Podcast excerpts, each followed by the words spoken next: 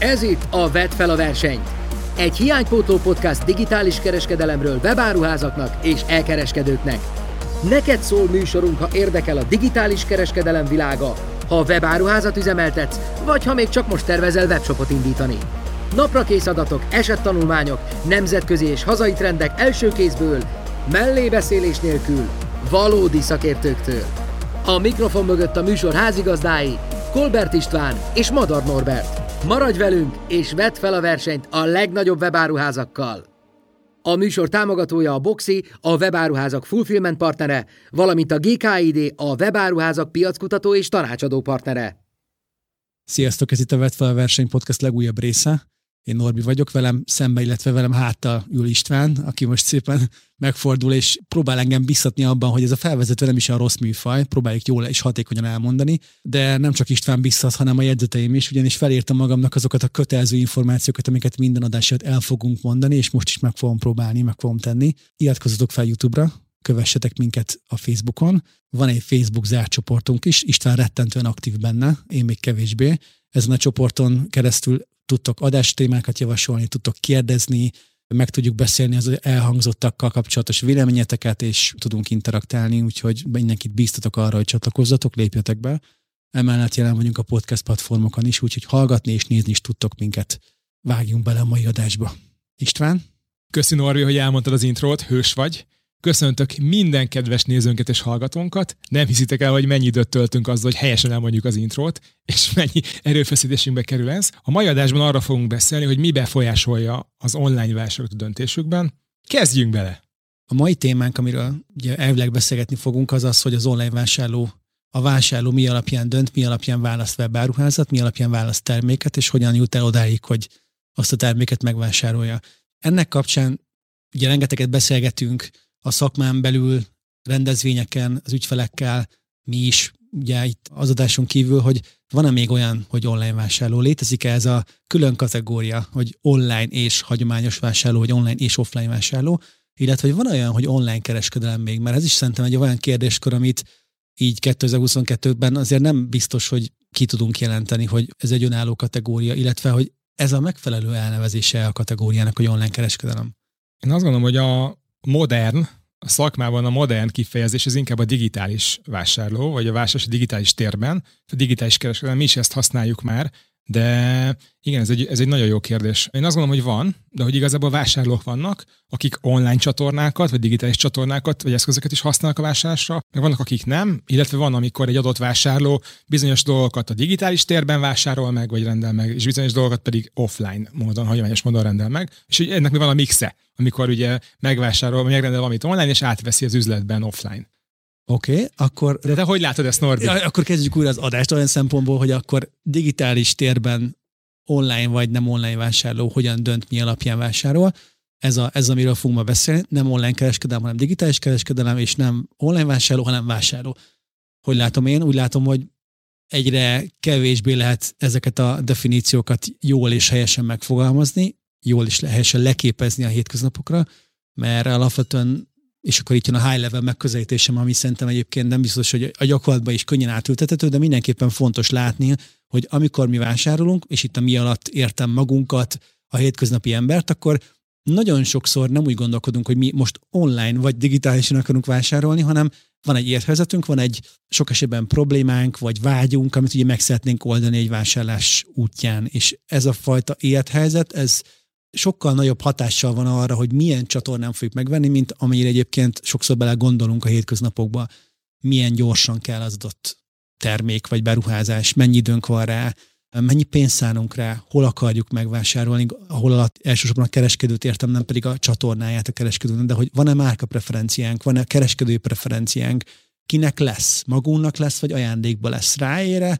ilyen szempontból, vagy nem, van-e árpreferencia, ami a beruházáshoz vagy a vásárláshoz tartozik, vagy nincs. Tehát rengeteg ilyen kis apró nüanszi dolog van, aminek a nagy része egyébként berögződés, pszichológia, megszokás, a digitális affinitáson is rengeteg minden múlhat egyébként bizonyos típusú embereknél vagy personáknál, tehát hogy mind-mind közrejátszanak ezekben a döntésekben, ezekben a mikrodöntésekben, és simán el tudok képzelni egy olyan élethelyzetet, amikor ugyanaz a vásárló, mondjuk adott esetben ugyannál kereskedőnél ma digitálisan vásárol, holnap pedig bemegy oda, ami éppen útba esik, is meg fogja ott venni, amit akar. És ez egy nagyon fontos, eszenciális különbség szerintem, mert nagyon sok kereskedőnél az a filozófia, hogy vannak online vásárlók, és van mindenki más, és a kettő között minimális az átjárás, miközben valójában nem, hogy van átjárás, hanem hogy nincs olyan, hogy egyik vagy másik. Innentől kezdve muszáj, hogy egy kalapba sorolódjanak, és ugyanarra a célcsoportra az élethelyzetek útján próbáljon valaki megoldást, vagy nem is tudom, értékajátot kínálni. Tehát, hogy ne azt nézze, hogy mindenképpen online vásárol, hanem nálunk vásárolj, és ha neked éppen útba esik a boltunk, mert van boltunk arra fele, akkor gyere be hozzánk, és tök jó, mert ki fogunk szolgálni, megkérünk egy kávéval, hogyha olyan a kategória, tudsz kérdezni, segítenek a kollégák, adott esetben fel tudod próbálni, ugye megint csak kategória függő dolgokról beszélve, még a másik esetben simán lehet, hogy online vásárlással, digitális vásárlással ezt a problémát meg fogod tudni oldani. Szóval nekem a fő meglátásom ezzel kapcsolatban az, hogy nagyon téves út az, hogyha egy kereskedő skatujázza a vásárlóit. Az a vásárló simán lehet, hogy holnap bármennyire is edukált, rengeteg rendel, stb. stb. online, ettől függetlenül holnap be fog menni egy boltba vásárolni. És ez még halmozottabban igaz akkor, ha nem hosszú távú jóléti tartós fogyasztási cikről beszélünk, hanem napi fogyasztási cikről, élelmiszerről, háztartási cikről, ahol, ahol aztán meg végképp nem olyan egyszerű levezetni azt a matekot, hogy ha nekem útba esik egy drogéria, vagy útba esik egy diszkontlánc, akkor miért nem menjek oda be, ha egyébként meg tudom rendelni bármelyik webshopból, és kihozza a futár adott esetben ingyen. Kell mögé ez az értékajánlat, és kell tudnia a kereskedőnek is érezni azt, hogy, hogy a fogyasztó éppen milyen módban van, milyen helyzetet akar orvosolni a beruházásra, és ez most ez így nagyon könnyen hangzik, és én is nyilván megkaphatom azt kritikaként, hogy könnyű erről beszélni, hogy gyakorlatban ez mit jelent, és akkor itt jönnél majd te képbe, hogy szerinted mit jelent, hiszen azért sokkal inkább a, a gyakorlati oldalról nézed. Nem egy konferencián elmondom, ahol megteszem, és nyilván mindenki elismerem bologat, hogy igen, hát ezek tényleg fontos szempontok, de a gyakorlatban ez hogy néz ki, az, az nyilván sokkal nehezebb. És miatt ezt elmondod, utolsó gondolat ezzel kapcsolatban, hogy kell ezzel foglalkozni, le kell tudni képezni, de nyilván uh, ahhoz, hogy ez működjön, ahhoz értened kell a fogyasztóidat, és értened kell az, hogy kik ők a nap végén, akik hozzájönnek vásárolni.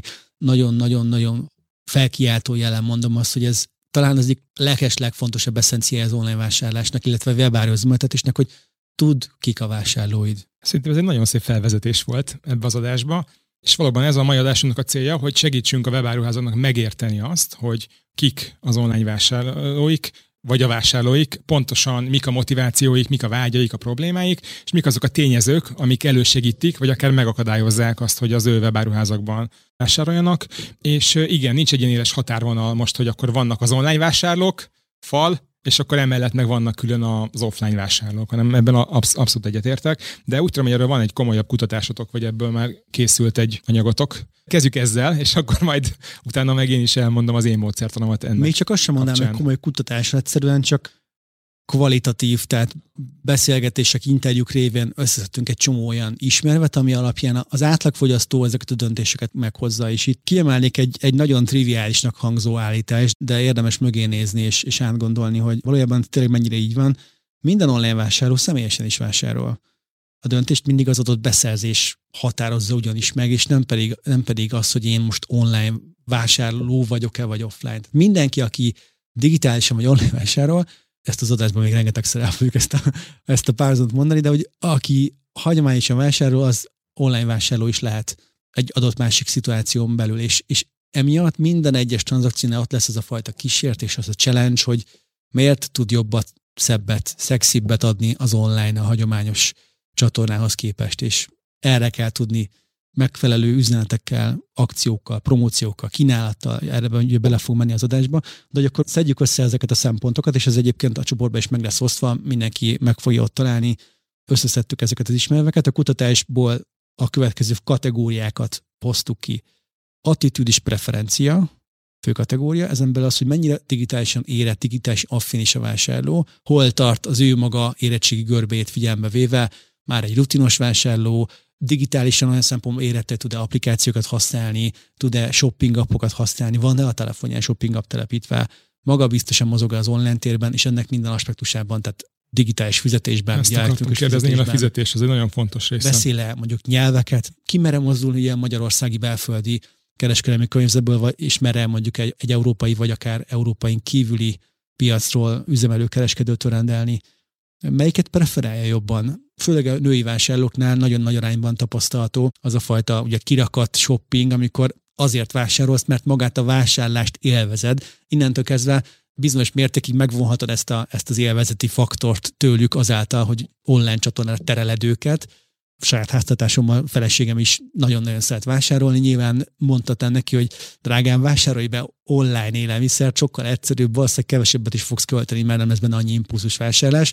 De ő meg pont azt a részét szeret, hogy elmehet, kikapcsolódhat, nincsenek ott a gyerekek, tud nézelődni. Nyilván rengeteg olyan dolog is bekerül a kosárba, amit én nem szeretnék, hogy bekerüljön a kosárba. A 46. lábtörlő. De bekerül. Meg de bekerül.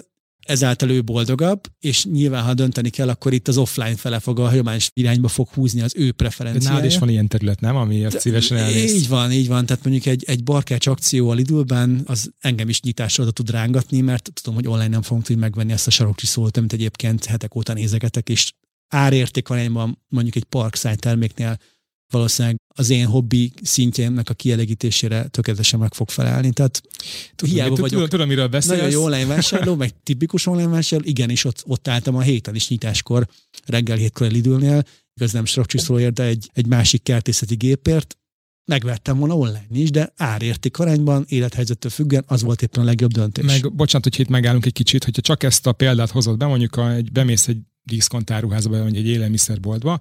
Tipikusan mondjuk szívesebben látod ki mondjuk a zöldséget, gyümölcsöt, hogy mennyire szép, a szívesebben veszed meg te magad, de mondjuk a 5-10 kilós mosószert már nem akarod már nem akar, cipelni. Így van, így Tehát, van. hogy itt is már akár termék kategóriánként ezt így szét tudjuk bontani, és pláne ez igaz mondjuk esetleg a női vásárlókra, ki mondjuk nehezebben cipelnek egy 10 kilós mosószert, vagy az idősebbekre, ők inkább ezt berendelik, és házhoz kérik, de azért az zöldségért, a gyümölcsöt lemennek, mert Sőt, mégiscsak ők válogatják össze. Ugye itt meg pont az FMCG-nél még a frekvencia is meghatározott. Tehát mosószert ugye tudod, hogy milyen sűrű fogyál, havi, két havi rendszersége bevásárol, az mondjuk lehet, hogy online, de van, aki meg pont a napit akarja megtartani személyesbe, és a havi bevásárlást online-ra terel. Tehát, hogy nagyon-nagyon változó. De menjünk tovább. Aktuális okay. élethelyzet, ugyanis ez már abból, abból fakadó. Itt a lokáció, mennyire van közel a bolt például. Ugye ez vidéki emberek, vidéki vásárlók szempontjából nyilván sokkal mindennapi döntés az, hogy ha be kell menni mondjuk egy megyeszékhelyre valamilyen kereskedéshez, VS online meg tudom rendelni, akkor az könnyebben hajlik a, a vásárlónak a keze az online irányába, de hogy ugye mennyit kell utazni, ez egy nagyon kritikus kérdés. Milyenek a külső körülmények? Itt a külső körülmények alatt akár mondjuk a szezonra gondolok egy bolti vásárlás rémálom tud lenni karácsonykor, amikor tömeg van, bemenni a bevásárlóközpontba, pláne nekünk férfiaknak szerintem egy akasztással fölérő hadművelet tud lenni. Öt percet bírok. Így van, tehát én is körülbelül. Ugye az IKEA-ban, amikor függönyt kell nézni, Így van, öt, öt perc után vége van. Innentől kezdve ez is egy körülmény, ami befolyásolja a vásárlást, és hogyha éppen szezon van, akció van, vagy éppen karácsonyi időszak, akkor ez ugye megint csak terelheti az embereket. Aztán ott van a, az egyik legtipikusabb ismérv, az a gyorsaság kérdésköre. Ráér a beszerzés, vagy nem ér rá? Ajándékba lesz vagy nem ajándékba lesz Ha ráér, akkor hajlamosabbak vagyunk úgy, van, úgy lenni vele, hogy na jó, megrendelem online, akár honnan, majd egyszer csak megjön. De ha nekem ma kell, és nincs olyan gyors kereskedő, vagy olyan aznapi kiszállítás nyújtó webáruház, aki ezt ugye biztosítaná, akkor nincs mese, be kell menni valamelyik boltba, autóba kell ülni, buszra kell szállni, és csinálni kell. Ez is egy nagyon gyakran előforduló. És akkor már az árérzékenység is enyhül egy kicsit. Há, hiszen igen, Hogyha az árérzékenység abszolút. Aznap. És akkor itt megint csak ilyen nagyon triviális. Tudom, hogy mit akarok venni. Említettük a női vásárlónak a gondolatmenetét, miért megy boltba, ugyanez igaz itt is. A bolti vásárlás megadja azt a, az étlap érzetet, hogy ott előttem van minden is, el tudom dönteni, mit akarok venni. Az online térben is ugye ez megoldható, és vannak erre nagyon szép modellek, erről beszélünk majd, de azért főleg mondjuk az élelmiszernél, ugye akár a friss árunál, zöldségnél, gyümölcsnél, ezeket azért nagyon nehéz úgy tálalni online minden értelemben fogalmazva, hogy ez, hogy ez kellően incsiklandozó és, és impulz legyen a kategórián nézve. Milyen szívesen nézeltünk az üzletben, ez összefügg a karácsonyi szezonos mizériával, hogy, hogy megvan-e bennünk a hajlam arra, hogy mi, mi csak úgy elmenjünk és nézelődjünk. Nyilván kategória függő soron, egy autószalomban nagyon szívesen, vagy akár bármelyik műszaki áruháznak a high-end részén nagyon szívesen kalandozunk mi pasik, de hogy egyébként mondjuk egy ruhaboltba, vagy egy cipőboltban nem biztos, hogy órákat akarnánk eltölteni, inkább megrendeljük online. Tehát itt is elválik. És akkor az utolsó nagyobb kategória pedig a korábbi tapasztalatok. Megégettük-e magunkat, vagy nem? És itt nem csak a webshopra gondolok még, hanem sokkal komplexebben, vagy sokkal általánosabban talán arra, hogy magával az online vásárlással szemben vannak-e prekoncepcióink, berögződéseink, tapasztaltunk-e korábban visszaélést, nem jött meg időbe a csomag, nem az volt a csomag, amit akartunk, rossz volt a garanciaügyintézés, eltűnt a kereskedő, ugye ez már nagyon szélsőséges példa manapság, de előfordulhat, stb. stb. Nem jött meg karácsonyra időbe az ajándék, ami az egyik legnagyobb rémálma szerintem mindenkinek, hogy megrendeled, és, és nem fog megjönni, hiszen akkor onnantól ez a padhelyzet van.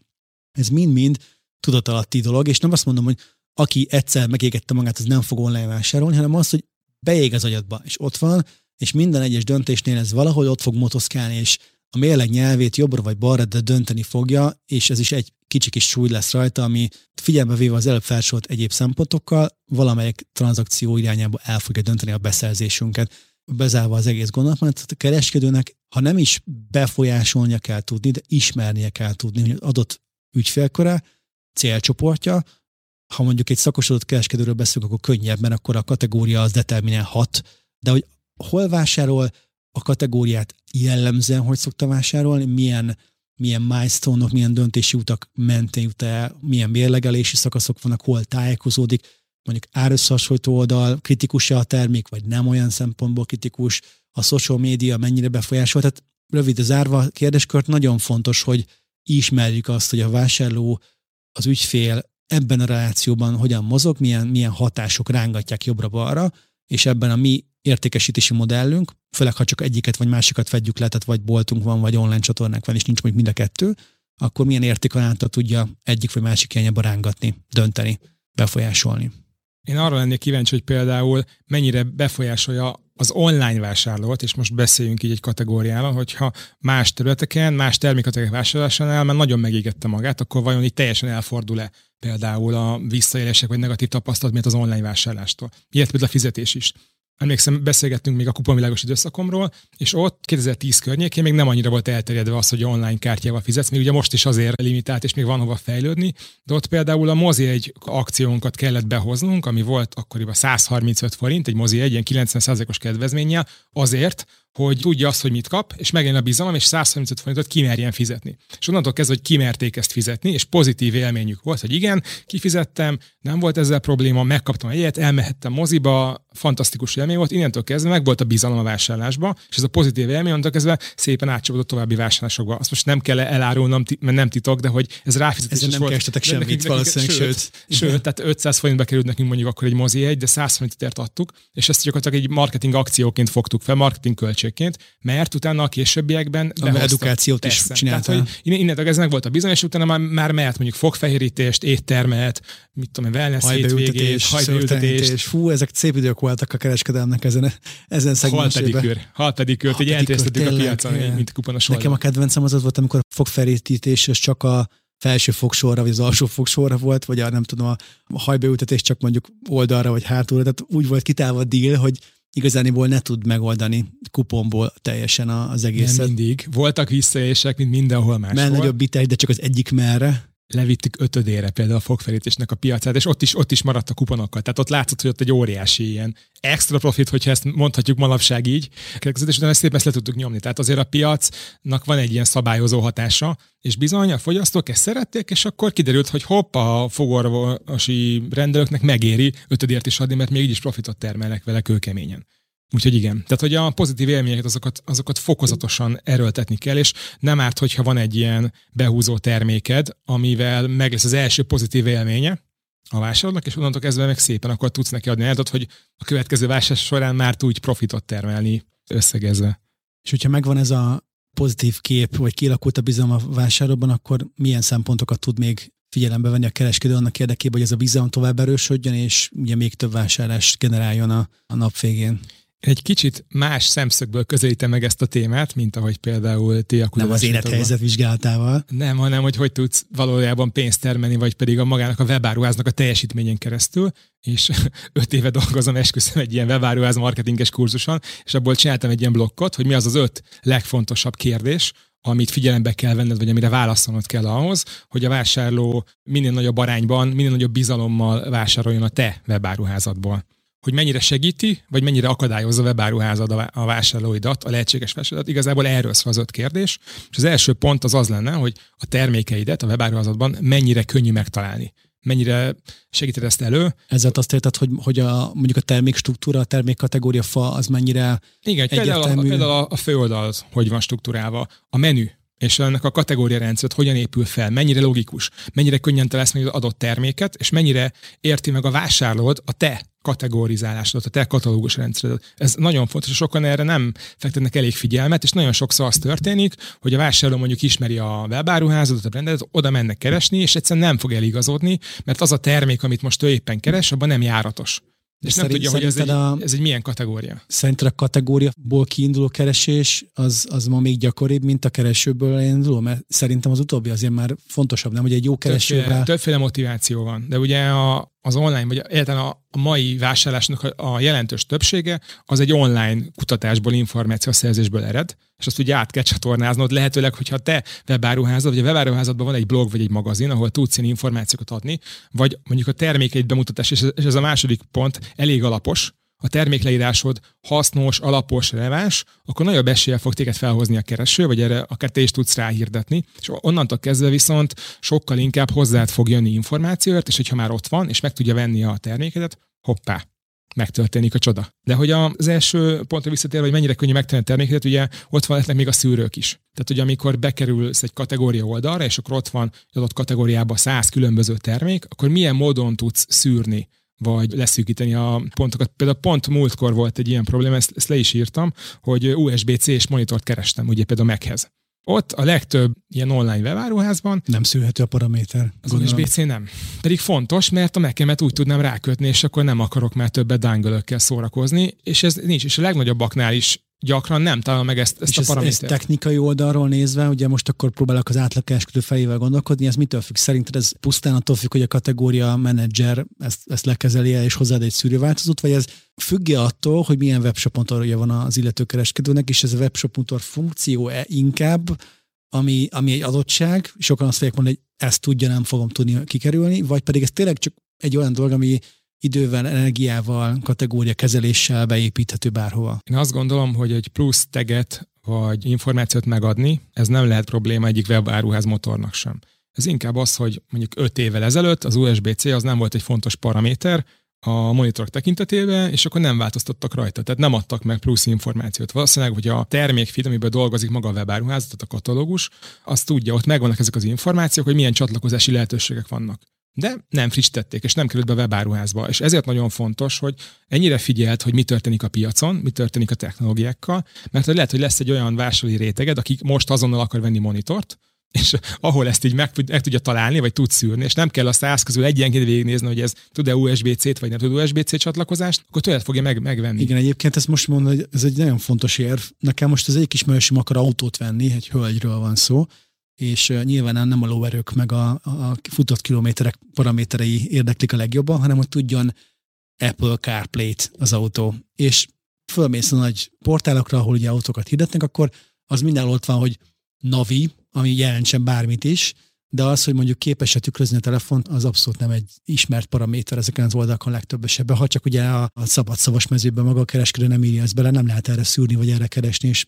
most, hogy mondod, ez egy érdekes érv, hogy követi-e az adott kereskedő, de ha ezt végig gondolom, akkor nekem ebből az üzenet, hogy itt a termékhez is kell értened annyira, hogy tud, hogy mik azok a ismervek, paraméterek, ami alapján a, a keresésben ez a termék ez előtérbe tud kerülni. Igen, de gyakorlatilag, amikor egy termék feeded van, mondjuk a nagykertől vagy a gyártótól, ezeket megadják általában. És ezek frissülnek, vagy egyre több jön, ezt csak le kell tudnod követni, vagy, és itt, itt térünk ki az analitikára, hogy azért nézd meg, hogy például mire, mire keresnek, keresnek, mire keresnek rá a kis keresőmeződbe. Tehát ez, ez nagyon fontos, hogy mennyire segíti mondjuk a keresést a keresőben beépülő technológia. Tehát, hogy van-e autocomplete, milyen, milyen javaslatokat dob fel, mennyire relevánsak azok a javaslatok, általában nem működnek jól nem ezek, működnek, ezek igen. a keresők, viszont... Tisztelt a kivételnek van, ahol igen, de erre is ugye vannak külön pluginok már, meg külön és szolgáltatók. Ez nagyon sokat jelent bevételbe. Tehát onnantól kezdve, amikor, mikor még úgymond buta belső keresője volt a webáruházadnak, és ezt felokosítottad, akkor ez az óriási bevétel növekedés, vagy akár konverziós növekedést jelent számodra. Tehát erre nagyon érdemes odafigyelni. És, és ott, és ott legalább, hogyha nem is nincs egy főállású data science csapatod, de figyeld azt, hogy milyen kifejezéseket adnak meg benne, és hogy azért így köves nyomon a trendeket, vagy hogyha például egy új termékvonal jön egy adott kategóriálás mondjuk a monitorokból, és ott jön, hogy USB-C, USB-C, erre figyelj. Tehát, hogy valahogy egy ilyen alerting rendszert állíts be, figyeld, monitorozd a technológiát. Ez elképesztően fontos. Tehát, hogyha még erről beszélünk egy kicsit, ugye háromféle képen tudsz mondjuk keresni termékre, vagy, vagy megtalálni. Tudsz magára termékre keresni, tudsz mondjuk magára a kategóriára, nem konkrétan mondjuk egy tévét keresni, hanem valamilyen megjelenítőt, nem a legjobb példa, vagy tudsz akár problémára, hogy neked van bármilyen probléma, és arra, arra keres egy megoldást. Vagy nekem most sarokcsiszoló, fogalmam nincs, hogy milyen típusú sarokcsiszolók vannak, azt akarok venni.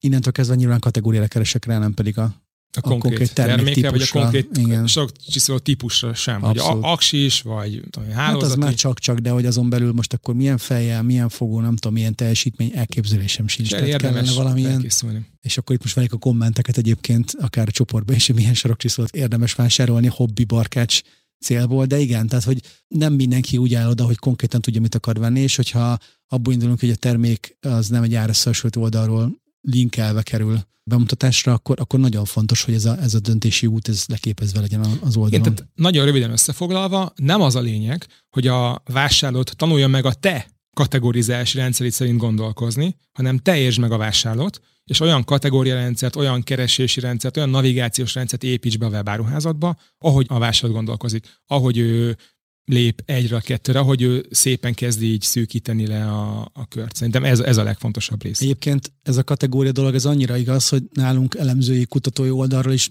állandó téma az, hogy a, az adatgyűjtések során hagyjuk-e azt, hogy a kereskedő a saját kategória struktúrájába adja az, oda az adatokat, mert hogy ugye mindenki egészen másképpen sorolja be a termékeket, és itt a műszaki piacon, vagy akár a DIY-on, tehát itt ezen a lakberendezés barkács fronton is rengetegféle kategória van, de most újabban például az FMCG-ben szívunk ilyen szempontból, mert mondjuk klasszik példám az elmúlt napokból az a Mirelit pizza. Van olyan kereskedő, akinél ez egy fagyasztott kategória, van, akinél meg készítel kategória, és hogyha hagyom, hogy mindenki úgy dobja be a közösbe az adatait, hogy a saját nomenklatúra, a saját kategória struktúrája szerint gondolkodik, akkor egyrészt redundancia lesz, másrészt pedig nem, nem fogunk tudni egy idő után mi se kiigazodni azon, hogy akkor almát körtével hasonlítunk, és melyik-melyik kategóriába sorolható, és, és sokszor egyébként nincsen benne a kereskedőknél sem lekövethető vagy felkutatható logika, hanem egyszerűen csak ahogy esik feltölti. Én például... Vagy a raktáros, ahogy, ahogy bekategorizálja mondjuk a különböző termékeket, oda például, igen. és akkor azt átveszi a webáruház, és, és, és ne így, hanem értsük meg, hogy hogy gondolkozik a vásárló. Én mindig az Amazonnak a, a kategória feljátszottam ilyen szempontból nézni, hogy ők hova mit sorolnak, és, és most az utóbbi években volt egy ilyen érdekes kérdéskör, mikor mi is frissítettük a nomenklatúra rendszerét a GKID-nek, hogy mondjuk egy, egy drón, vagy egy akciókamera, ugye egy GoPro, akkor ez most hova kerül? Az egy, az egy külön kategória, a GoPro például, vagy, vagy az, amik a, a fotóvideón belül egy, egy kameratípus. Ezek, ezek ilyen érdekes dilemmák, és mondhatná azt a, akár a hallgató vagy a néző is, hogy ez first fair problem, de amúgy meg valójában meg nagyon nem az, mert pont amit te is mondtál, hogy hogy ez ki döntési út, nagyon nem mindegy, hogy ha valaki GoPro-t vagy drónt akar venni, vagy elektromos rollert akar venni, akkor azt a biciklit között fogja megtalálni, az elektromos cuccok között fogja megtalálni, a mobility cuccok között fogja meg, így tovább. Tehát, hogy nagyon-nagyon-nagyon nem mindegy az, hogy ez a struktúra hogyan épül fel, és én még azt gondolom, hogy még mindig az Amazon, aki ebben a legjobban mutatja az irányt, és az ő, ő struktúrájuk az nyilván adatalapon van felépítve, innentől kezdve nem szégyen másolni sem. Én ebbe az a rizikó, hogy ha már megszereztél egy visszatérő vásárlót, és ő már az oldalra jön keresni, tehát az oldalt használja keresőnek, és ott nem találja meg, elvesztheted, és elmegy máshova. Tehát itt igazából ez, ebben ez a rizikó, és ezért érdemes ezt nagyon komolyan figyelembe venni, és mindig elemezni, és ezeket frissíteni, hogy akit drága pénzért megszereztél, most utána az egyik legértékesebb, legfontosabb dolog, hogy tartsd meg a vásárlóidat, ne menjen el máshova, és vásároljon tőled. Ez nagyon kritikus. De az FMCG-n belül, ha bementek egy diszkontba, vagy, vagy bárhol, ugye mindig van akciós sor, ahol éppen az akciós árukiszlet van, és egy fizikai környezetben, hogyha mondjuk akciós mondjuk a kávé, vagy akciós egy bármilyen fűszer, akkor az oda van kirakva, és mivel akciós, azért nem rakják ki az ő saját kategóriáján belüli polcra is, hiszen egyrészt vég, véges a polchely, másrészt nem akarja, hogy mást vásárolja meg, hanem az akcióra ugye akarja terelni a vásárlót. És az online-ban leképezve nagyon sokszor látjuk azt, hogy úgy, úgy valósul meg, hogy van egy akciós termékek kategória, vagy, vagy fül, ott vannak az akciós termékek, és ugyanúgy, mint az offline boltban nem teszik be az adott kategória struktúrába a terméket, ezáltal mondjuk aki valaki mondjuk, hogy te úgy mész oda, hogy kávét akarsz, és rákeres a kávéra, akkor a kávéban nem fogod megtalálni, de lehet, hogy egyébként az kategóriában az a kávé akciós, tehát az akciós sorokban meg ott van ez a dolog, és óriási öngól, pont azért, amit te is mondasz, mert ha ez a kategória le lenne duplikálva, tehát még két darab két tag lenne rajta, oda jutni. és oda tudna jutni, akkor, akkor az egyik oldalról az akciót kereső ember is megtalálná, a másik oldalról meg a kávét kereső, a kategóriában turkáló vásárló is el tudna jutni az akciós termékek köré a kávéhoz, és lehet, hogy csak a kávét fogja úgy megvenni, de mégis elérakod innentől kezdve a teljes akciót. Tehát, hogy az online ilyen szempontból is egy, egy két utas valamit tud, vagy több utas megoldást tud kínálni, és nem, nem jó irány, hogy csak klónozzuk azt, ami, ami a boltban egyébként működik. És itt jön be a voice, legalább a keresőnél, hogy hangon, hanglapon el tudod mondani, hogy mi a problémád, vagy az, hogy mit keresel, és egyből oda mész, és nem kell több lépésben kattingatnod mondjuk a menürendszerbe. De hogyha már itt vagyunk a terméknél, menjünk is tovább, akkor a kettes pont, amit már említettünk, és a kettes pontot úgy fogalmaztam, hogy a termék egy bemutatása elég alapos, hasznos és releváns-e. Vagyis, hogy például hogy eléggé csábító-e a termék oldal, vagy eléggé informatív. És ugye itt kategóriánként eltérő. Mit értek ez alatt? Ugye, hogy megfelelőek-e, csábítok a termékfotóid, és, és esetleg termékvideóid. Fontos-e az adott terméknél, hogy legyenek róla videók? Tehát, hogy ezt fontos-e megnézni például. A termékednek a leírása mennyire hasznos és releváns. Tehát, ugye nagyon fontos az, hogy ne a gyártói feedet másold, vagy hagyd egy az egybe, hanem próbálj úgy fogalmazni, ami az esetleges problémákra, vagy esetleges döntési pontokra, dilemmákra tud választ adni. Tehát, hogy mit tudom, egy tévének a termék ne azt írt, hogy milyen jó ezen nézni a meccseket, mert azt tudod. Azt írd le, hogy miért ezt válaszd, ne pedig azt, hogy mi, miért jó a tévé. Tehát ott teljesen felesleges. És ott nagyon fontos az, hogy legyenek relevanciája. Például egy OLED tévénél miért különleges az OLED technológia, mennyivel jobb képet ad például. Vagy egy mondjuk egy QLED-nél, amit nem is hogy, hogy akkor hol van a Samsungok esetében. Szóval szerintem ez, ez eléggé fontos, vagy a mikrofonok, egy adott mikrofon, az milyen környezetben jó. Kividd de ebbe beszél mondjuk egy videóba, vagy egy podcastbe, bármi ilyesmi, ezeket érdemes berakni az adott termékleírásba, mert ezek fontosak, meg hasznosak lehetnek. FMCG egy kicsit más. Tehát, hogyha pontosan tudod azt a terméket, és az mindenhol megvásárolható, kicsit más szerepe van ott. Ott nem feltétlenül kell leírni azt, hogy miért jó ez a, ez a termék, inkább írd le azt, és ez a következő pont, hogy kommunikálod-e, hogy miért tőled érdemes megrendelni. Tehát, hogy azt folyamatosan kommunikáld a webáruházadba, hogy miért pont tőled rendeljen meg, miért lehet biztos abban, hogy megkapod, miért érzed magad biztonságban, hiszen a, az online vagy digitális térben a vásárlás kicsit egy ilyen zsákban macskaszerű történet. Tehát, hogy csak egy digitális felületet látsz, és vagy megbízol benne, vagy nem bízol meg benne. Azon, hogy ez nagyon fontos, hogy építsd ki a bizalmadat de hogyha a termékadatlap azzal van tele, hogy miért nálam vásárol, ez nem kicsit kontraproduktív? Természetesen. Tehát, hogy ugye itt, itt két dolog lehet, ilyenek a termékvélemények, vagy a review-k, tehát akik már vásároltak tőled. Lehet az, hogy például milyen a mm, garanciás ügyintézésed, hogy akár meg, a, mikor kapod meg? Igen, a házhoztállítás. Nekem ez a, ez a veszőparipám. Mikor jön meg? esetleg egy olyan videót, ahol egy élő húsvér alkalmazottad, vagy te magad mutatod be a terméket, te mondod el például a, a garanciás problémákat, egy divatáruháznál például, te mutatod meg, hogy hogyan kell lemérni mondjuk a testedet, hogy jó legyen a méret. Tehát, hogy rengeteg olyan dolog van, amit, amitől érezni fogja, hogy elhisz, hogy te egy valós És pont a, a, nálunk az irodában a hölgy kollégákkal beszélgetve, például a rengeteg olyan számomra ismeretlen kínai ruhás webshop van, ahol egyszerűen a pont ez a termékadatlap struktúra, ez nem is úgy néz ki, hogy színes szagos stockfotókkal van tele az egész, hanem, hanem egy-két stockfotó után a valós vásárlók valós feltöltött fotói vannak, hogy a ruha hogy áll rajta.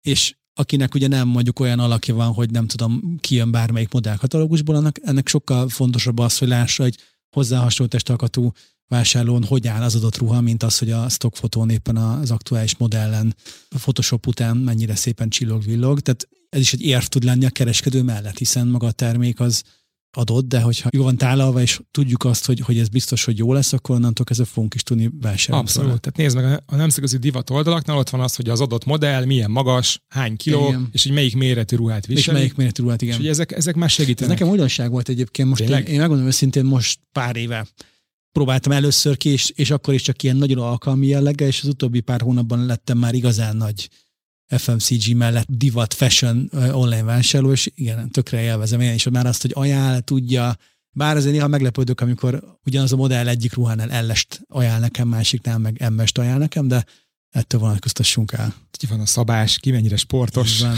Mely, melyik országban működő kereskedőtől vásárolsz. Mersz slim fitet hordani, vagy inkább Igen. maradsz a regular Igen, fitnél. azt megtanultam, hogy a franciák azok nálam általában vékonyabb testalkotók, és nem biztos, hogy be kéne vállalnom azt, ami a németeknél még simán lehet, hogy rám menne.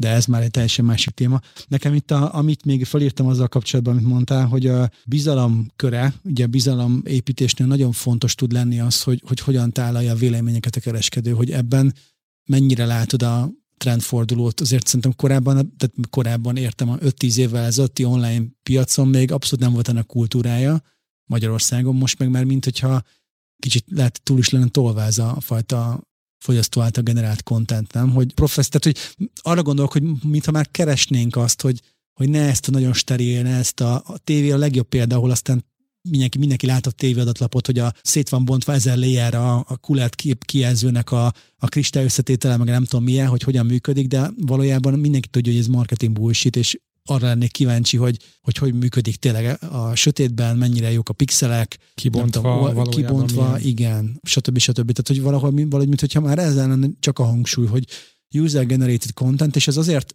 jó hír és rossz hír is, mert egy kezdőkereskedő nyilván nem fog tudni egyik percre a másikra hatalmas mennyiségű felhasználói, meg vásárlói visszajelzés alapú tartalmat oda varázsolni, ha csak nem ruház be ilyen jellegű adatbázisokba, mert ilyet ugye lehet venni is, de igen, ugye minél több terméked van a kínálatodban, annál nehezebb ezeket, mondjuk a termékleírásokat úgy megírni, hogy ez elég releváns legyen. Viszont, mivel a legtöbb termékleírás nem elég releváns, vagy egy élethelyzetbeli dilemmára nem ad választ, a review-knál nagyon sokszor ez van. Tehát a review-knál leírják azt, hogy miért vettem az adott, nem tudom, mondjuk monitort, milyen mondjuk a fényviszony az irodámban, vagy a szobámban, milyen csatlakozókat használnak, és nek, engem ez, ez megoldotta a problémát. Rengetegszer ilyen review vannak. És ez, ez a relevanciát meg kiküszöbeli. Ugye ez egyik része. Másik része, hogy egy 1 ötig tartó értékelési skálá, 1 csillagig 4.0 alatt nem, nem szívesen rendezne bármit. Tehát, hogy nagyon fontos az, hogy 4 fölött legyen, és hogyha közele van a 4-hez, mint az 5-höz, akkor megnézed azt, hogy az 1-es, 2-es értékelések azok miért történtek. Miért történt, igen. És általában, nem tudom, a futár bunkó volt, vagy valami sokszor azért Tehát is. Irreleváns az a Igen, igen, de pont ezért kell megnézni. De hogy, hogyha 4, 4 egész alatt van, akkor az már nem szívesen vásárolsz. Így van, tehát erre, erre nagyon oda kell figyelni, de még egyszer azt mondja, hogy relevancia jobb, és, és ezekből tudok legalább merítkezni, vagy végig tudom gondolni a vásárlónak a problémáit, a dilemmáit, az élethelyzetét, akkor sokkal jobb termékleírást tudok készíteni, nagy is egy videót, ahol elmondom ezeket, ő meghallgatja, és az alapján dönt, és akkor már nem vagyunk ennyire ráutalva mondjuk a review-kra, az, az igazi vásárlói review-kra. Igen. Úgy, Én például magamon azt vettem észre, hogy már átgörgetem a marketing tartalmat, és keresem a, az oldal aljára száműzött véleményeket általában, és az alapján próbálok, ahogy te is mondtad, egy valamilyen objektívnek tűnő képet kialakítani, mert hogy már van egy ilyen önreflexió, hogy a marketing anyagból nem biztos, hogy ezt az objektív képet meg fogom kapni, illetve és itt jön képbe a kontentgyártás, hogy, hogy simán lehet, hogy ezt már a termékadatlap előtt meg fogja kapni ezt, a, ezt az impulzust a vásárló, tehát akár egy videóval, akár egy tesztel, rengeteg unboxing jellegű tartalom van a YouTube-on, mi van a táskámban típusú, mire hasz angol nyelve, igen, de hogy azért a mi generációnkban, vagy a fiat, még nálunk is fiatalabb generációban ezek már a döntési útnak egy fontos pillérei. Tehát az, amit az elején feszegettünk, hogy van, aki bemegy a boltba, megfogdossa, kipróbálja, megnézi, milyen színű, úgy néz ki, olyan nehéze, olyan könnyű, stb. az már a nálunk is fiatalabb Z generációnál, meg még... A live shopping trend a social médiában. Így van, így Igen. van. Tehát, hogy nekik meg már abszolút ez a, ez a fajta életérzés az, ami dominál, és onnantól már a termékadatlap nem is kell, hogy arról szóljon, hogy milyen feature vannak a terméknek, hanem a praktikus szempontokról, amikről majd most következőben beszélnénk, hogy milyen hamar fog megjönni, milyen garanciális szolgáltatások vannak hozzá, milyen elállási lehetőségem van, milyen kiterjesztett szolgáltatást tudok hozzácsapni, van-e mondjuk valamilyen cseregarancia, visszaküldési garancia, stb. És hogy ezeknek a tárolása, ez legalább annyira fontos és kritikus tud lenni, mint az, hogy magát a terméket hogyan ismerteti. Igen, abszolút. Ez a, ez a négyes pontom, hogy mutatod -e azt, hogy mennyire elérhető az adott termék. Tehát, hogy a készleti információ ott van-e, illetve hogy a várható szállítási időt az feltünteted -e. Nagyon sokszor az akadályozza meg a vásárlást, legalábbis a, a helyszíni, az online bankáris fizetést, hogy nem tudod, hogy mikor fogod megkapni. És egy nagyobb értékű terméknél nem fogod akár hetekre, hónapokra az, az adott összeget ott tartani a kereskedőnél, amíg nem érkezik meg. Tehát ez egy ilyen abszolút döntő tényező tud lenni, hogy látja azt, hogy mennyi idő alatt fogod megkapni az adott rendelést. Nem is az a legfontosabb, hogy aznap meg, vagy mondjuk másnap, de legyen ott a termék, Élethelyzet, információ. Nyilván igen, de hogy igen ha összességében nézzük, nem az a legfontosabb, hanem hogy legyen egy átlátható információ arról, hogy van-e készleten, vagy be kell rendelni, és hogy ebből mennyi mondjuk két nap, öt nap, de legyen ott. Ez szerintem ez kritikus. És ez nagyon sok vásárlást meghűsít, és ezt, ezt nem is gondolnád. Nyilván ehhez kell egy ilyen bizonyos logisztikai felkészültség, akár a nagyker részéről, ahonnan mondjuk berended a terméket, hogyha nagyker nem digitálisan érett, és nincs egy real-time termékfeedje, hát az sajnos az probléma. Egyrészt, másrészt, hogyha saját raktárkészleted van, ott is kell, hogy legyen egy ilyen real-time, egy, egy azonnali pillanatnyi készlet információ, és ugye ebbe tud segíteni, hogyha olyan partnereket választasz a logisztikába. Szóval szerintem ez kritikus. Itt van az ötödik, ami az egyik kedvenc területem, hogy a rendelési, illetve fizetési folyamat a lehető legegyszerűbb, legkényelmesebb a vásárló számára. Én nagyon sokszor dobozos megoldásokat vagy termékeket integrálnak akár a folyamatnál, akár a szállítási résznél, akár használják mondjuk csak az alap checkout folyamatát magának a webáruház motornak, és nem figyelnek oda. Nagyon sokan úgy érzik, hogy fú, nekem kell a regisztráció, nekem kell az e-mailt, hogy tudjak vele dolgozni, és akkor kényszerítik a regisztrációt a vásárlásnak. Ez nem működik. A lehető legkevesebb lépésből álljon, és a lehető legkényelmesebb legyen, használni mondjuk a Google Pay-t, vagy az Apple Pay-t, hogy még egyszer legyen a vásárlás, ne kelljen kártyatokat megadni, ne kelljen mondjuk kimásolnom akár a Revolutomból, vagy, vagy megkeresnem a pénztárcámban a bankkártyáimat, vagy éppen nem tudom, hogy hova hordtam, mert ugye már a digitális valetben hordjuk a bankkártyáinkat manapság nagyon sokan. Ezekre figyeljünk oda, és ezeket folyamatosan próbáljuk meg monitorozni, hogy, hogy valóban a lehető legkevesebb lépése maga a vásárlási folyamat, és hogyha nem, akkor ezen javítsunk. Itt is rengeteg vásárlás meg tud hiúsulni, el tud bukni, mondjuk megszakítom, nem találom a bankkártyámat rendben, akkor ezt most így elengedem, és akkor legközelebb jön egy másik oldalról ugyanaz a terméknek a hirdetése, megrendelem onnan. És így viszont elvesztett az adott webáruház egy vásárlót. Úgyhogy gyakorlatilag ez az öt pont, amit én szoktam javasolni, itt van egy plusz egy pont, ami egy bónusz, hogyha mondhatjuk így, hogyha kilépett a vásárlás előtt, megpróbáltad visszacsábítani tehát, hogy például a, a megtekintett termékek, a kosárba lakott termékek, a kedvencek közé mentett termékek, hogyha van ilyen, ezek a, ezeknek adsz egy ajánlatot utána, hogyha éppen kilépett a vásárlójelölted még a vásárlás előtt, akkor van-e visszacsábító ajánlat, valahogyan megpróbálod őket visszahozni, vagy ha visszatér a vásárló, el tudja érni az adott felületre, akár a főoldalra azt, hogy milyen terméket nézett meg utoljára, mit, volt, mit tett be a wishlistbe, mit tett a kosárba, és ezt elősegíted számára itt is minél kevesebb lépés legyen. Szóval gyakorlatilag ez az a 5 plusz egy pont, amit én Szerintem milyen arányokat lehet elérni egyébként egy ilyen kosár elhagyásos utókövetéssel? Konverziós van milyen? Hát igen, tehát hogyha aki bevezet mondjuk egy kosár elhagyásos utókövetést, e-mail eset például, az mennyit tud javítani a konverzióján? Sok kutatást láttam, ott ilyen 10-15 százalék kb. pluszban, amivel meg tudja dobni mondjuk Amit a vásárlásaidat. Hogy... Ugye a saját praxisomból én ilyen 10 százalékot látok Aha, kb. Tehát azzal szemben, hogyha nem csinálod a kosár elhagyás követést, hát akkor... azzal, hogyha bevezeted, akkor egy 10%-nyi plusz hozzá tudsz Igen. adni a konverziós arányhoz, vagy a rendelési számhoz? A rendelési számhoz. A rendelési számhoz. A konverziós arány az, az sokkal több dologtól függ, ugye, de gyakorlatilag, hogyha akár rendelési számhoz, akár mondjuk a bevételethez. Az fantasztikus, és ugye ez egy kihagyott lehetőség. De hogy itt sem kell ezeket a pop vagy ezeket a rendszereket túlhasználni. A legfontosabb az, hogy ha valaki kilépett, utána hozd vissza nyilván GDPR dolgokat betartva természetesen, de hogy könnyíts meg ennek a lehetőségét, mutasd meg neki, küldj rá egy remarketing hirdetést, küldj rá egy e-mail emlékeztetőt, hogyha meg volt az e-mail címe, és segítsd ebben a vásárlásban. És onnan is a lehető legkevesebb lépés legyen ezt megrendelni. Sokan ugye ilyenkor még adnak egy 10%-os pluszkopont, vagy bármilyen ingyen szállítás, vagy bármit, hogy még jobban motiválják arra, hogy nála fejezze be a vásárlást, pláne akkor, hogyha mondjuk fizetős forgalomba jött, legyen az akár egy Google keresés, vagy egy Facebook hirdetés vagy akár egy záró összehasonlító oldalakról való fizetett kattintás.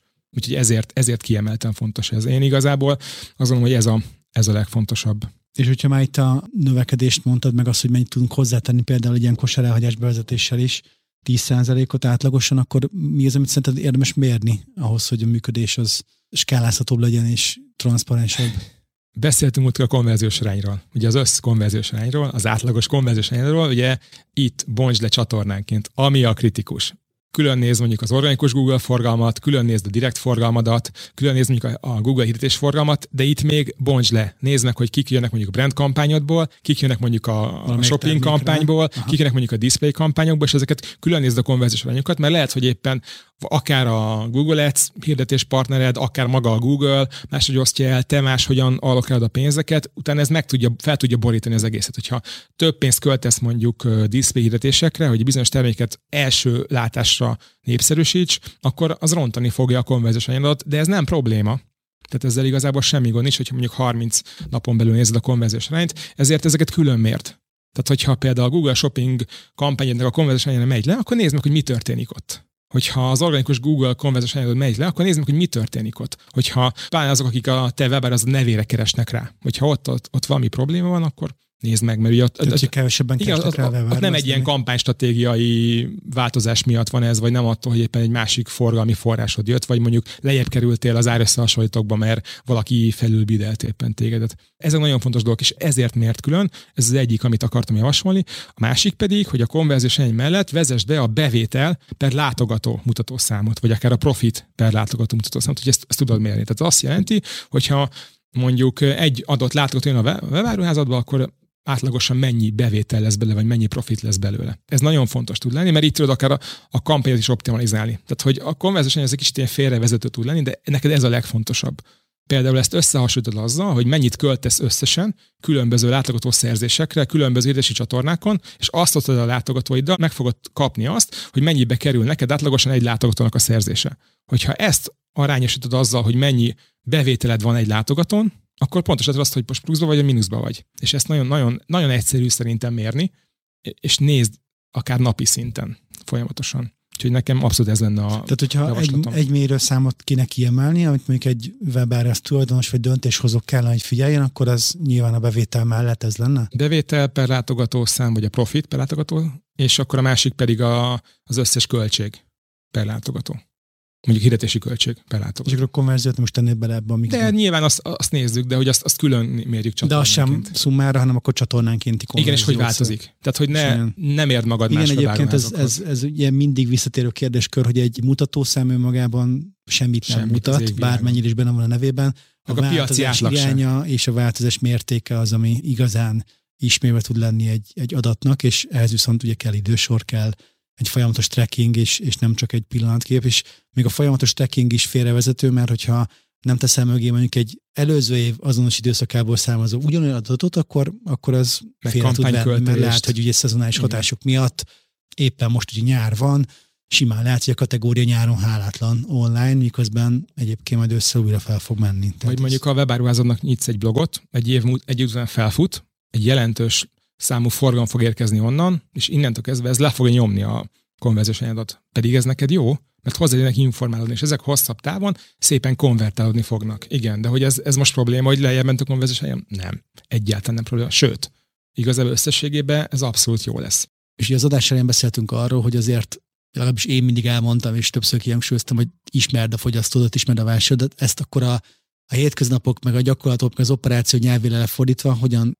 tanácsod, vagy mi, mik, mik azok a, a szempontok, amiket érdemes megvalósítani. Personákat képezzünk, ugye ez egy gyakran visszatérő kérés, a, meg felvetés, hogy legyenek personáink, de kellenek personák, jó, jók a personák, vagy csináljunk magunk felé hajlik a kezem ügyfélkutatást, és ismerjük meg a vásárlóinkat. Persze, a GKID-vel. A GKID-vel, igen, vagy pedig, nehogy Isten nem tudom, csináljunk social kampányokat, és akkor a Facebooknak a a különböző ismérveit használjuk arra, hogy, hogy képezzük a csoportismérveket? Tehát mi, mi, mi az, amiben te a legkönnyebben megugorható lécet látod? Az első, az az előző öt kérdés, arra válaszolj. Szerintem az, az nagyon fontos. Hogyha personákról beszélünk, igen, hogy próbáld megérteni, hogy mik a problémái, mik a motivációi, miért akarnak bizonyos terméket megvásárolni az emberek, és ezt minél többféle forrásból szerzel ehhez információt, szerintem annál jobb lesz, annál, jobb, annál szélesebb körű képet fogsz kapni ugye a vásárlóidról, legalábbis a vásárló jelöltjeidről, hogy ezek vásárlók lesznek, hogy az már, a, az már rajtad múlik. De ami nagyon fontos, hogy a webáruhász persznaknál nem az a lényeg,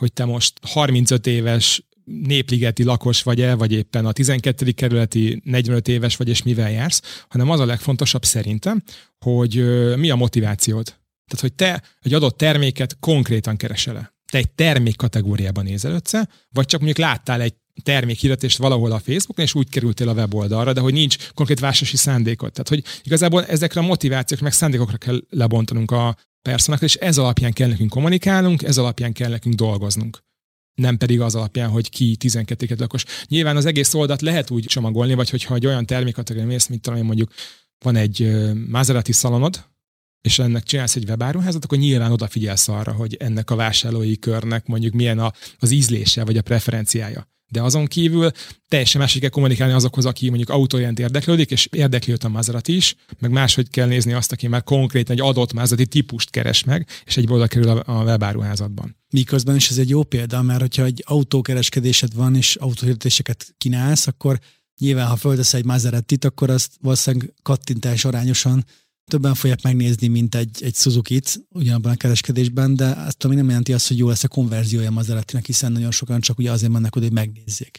Vagy egy, egy Apple weboldalán nyilván a legdrágább kimaxolt Pro számítógépnek valószínűleg a kattintása az, az magas lesz, és sokan kíváncsiak az adatapra, de nem hiszem, hogy vásárlás darabszámban, vagy akár konverzióban az fog a legjobban prosperálni majd. A vásárlási konverzióban nem, de például egy Maserati webáruháznál ne arra menj rá, hogy rendeld meg a, és tetted be a kosárba, hanem hogy jelentkezz egy tesztvezetésre. És ha azt miért konverziónak, hogy akkor jelentkezz egy tesztvezetésre, lett egy időpontja, és bemegy a szalomba kipróbálni az adott autót. Ez nagyon fontos. Mondjuk egy Apple webáruház, ez teljesen más, ott akkor inkább hív be a szalomba, mutasd meg neki, vagy bármi más, vagy adj neki valami ajándék, kiegészítőt, egy tudom én, töltőkábelt, vagy bármit a termékhez, de Maseratinál tehát ez egy nagyon jó példa, hogy nem mindig a vásárlást kell mérnünk konverziónak egy webáruháznál, hanem lehet olyan termékkör, ahol sokkal inkább menj be az üzletbe, és akkor azt próbáld becsábítani. Akár egy telefonhívást mér, akár egy időpontfoglalást, tesztvezetésre, bármi ilyesmit. Tehát, hogy ez, ez itt is mondom, hogy értsd meg a vásárlás, és nyilván nem fognak kosárba tenni feltétlenül egy Maserati, bár biztos van ilyen is,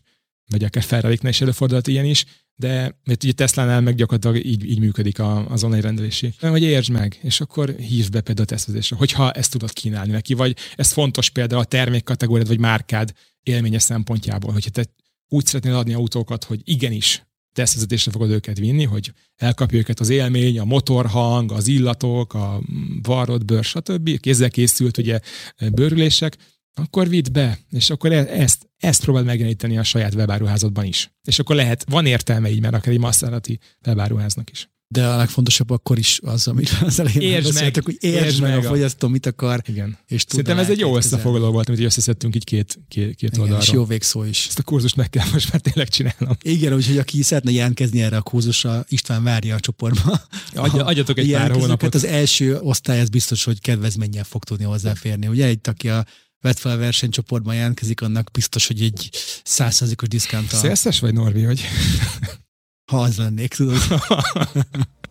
De mielőtt még a kurzusomra érdeklődnétek, kérlek kövessetek be minket a YouTube csatornánkon, Facebookon, lépjetek be az árt Facebook csoportunkba, és hallgassatok minket a kedvenc podcast platformotokon. Sziasztok! Sziasztok, hello! Ez volt a Vedd fel a verseny podcast a digitális kereskedelemről. Köszönjük, hogy velünk voltál, és ne hagyd ki további adásainkat sem. További tartalmakért és inspirációért csatlakozz közösségünkhöz, és iratkozz fel csatornánkra. Hamarosan találkozunk!